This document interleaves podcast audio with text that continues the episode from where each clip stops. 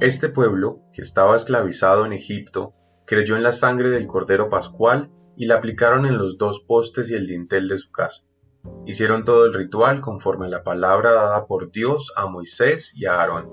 El Cordero del rebaño simbolizaba a Cristo Jesús, sacrificado, muriendo en la cruz por nuestros pecados y los de nuestra familia.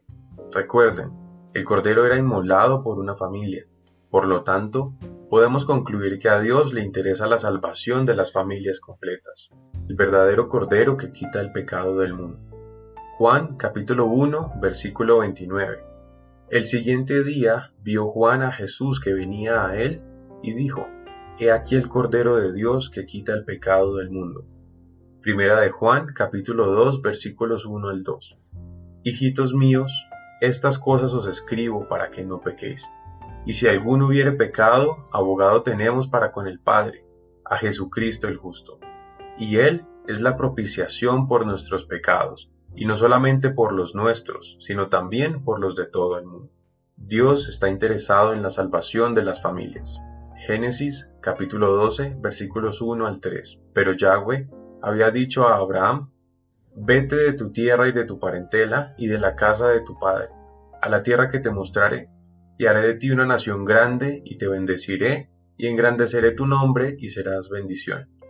Bendeciré a los que te bendijeren, y a los que te maldijeren maldeciré, y serán benditas en ti todas las familias de la tierra. Hechos capítulo 16 versículos 13 al 15. Y un día de reposo salimos fuera de la puerta, junto al río donde solía hacerse la oración, y sentándonos, hablamos a las mujeres que se habían reunido. Entonces una mujer llamada Lidia, vendedora de púrpura de la ciudad de Tiatira, que adoraba a Dios, estaba oyendo. Y el Señor abrió el corazón de ella para que estuviese atenta a lo que Pablo decía. Y cuando fue bautizada y su familia, nos rogó diciendo, Si habéis juzgado que yo sea fiel al Señor, entrad en mi casa y posad. Y nos obligó a quedarnos. Hechos, capítulo 16, versículos 26 al 34. Entonces sobrevino de repente un gran terremoto, de tal manera que los cimientos de la cárcel se sacudían y al instante se abrieron todas las puertas y las cadenas de todos se soltaron. Despertando el carcelero y viendo abiertas las puertas de la cárcel, sacó la espada y se iba a matar, pensando que los presos habían huido.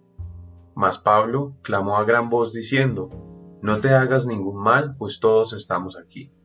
Él entonces, pidiendo luz, se precipitó adentro y temblando se postró a los pies de Pablo y de Silas, y sacándolos les dijo, Señores, ¿qué debo hacer para ser salvo?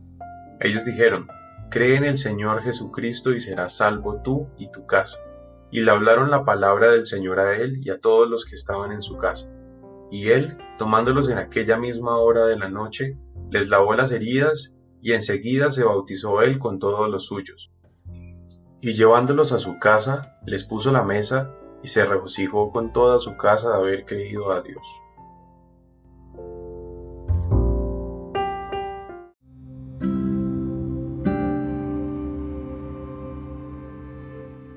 Bienvenidos a Cristo es todo. Producimos recursos centrados en Cristo, mundialmente y sin costo alguno, siempre que sea posible. Somos un ministerio de fe que depende de la fidelidad de Dios, pues Él suple nuestras necesidades a través de su gracia y las oraciones de nuestros hermanos en todo el mundo. No solicitamos donaciones, pero recibimos con gratitud el apoyo de aquellos que desean orar por nuestro ministerio. En nuestros episodios escuchará un anuncio corto en inglés. Por favor, no se retire. Permanezca con nosotros. Tan solo es un audio producido para el patrocinador de este podcast y escuchándolo, usted nos ayudará un poco a financiar los costos de producción. No olvide escuchar y recomendar también nuestros cuentos y audiolibros que han sido producidos por este ministerio, gracias a la fidelidad del Eterno y que han sido interpretados y o narrados por los profesionales de voiceover más reconocidos en Hispanoamérica. Shalom.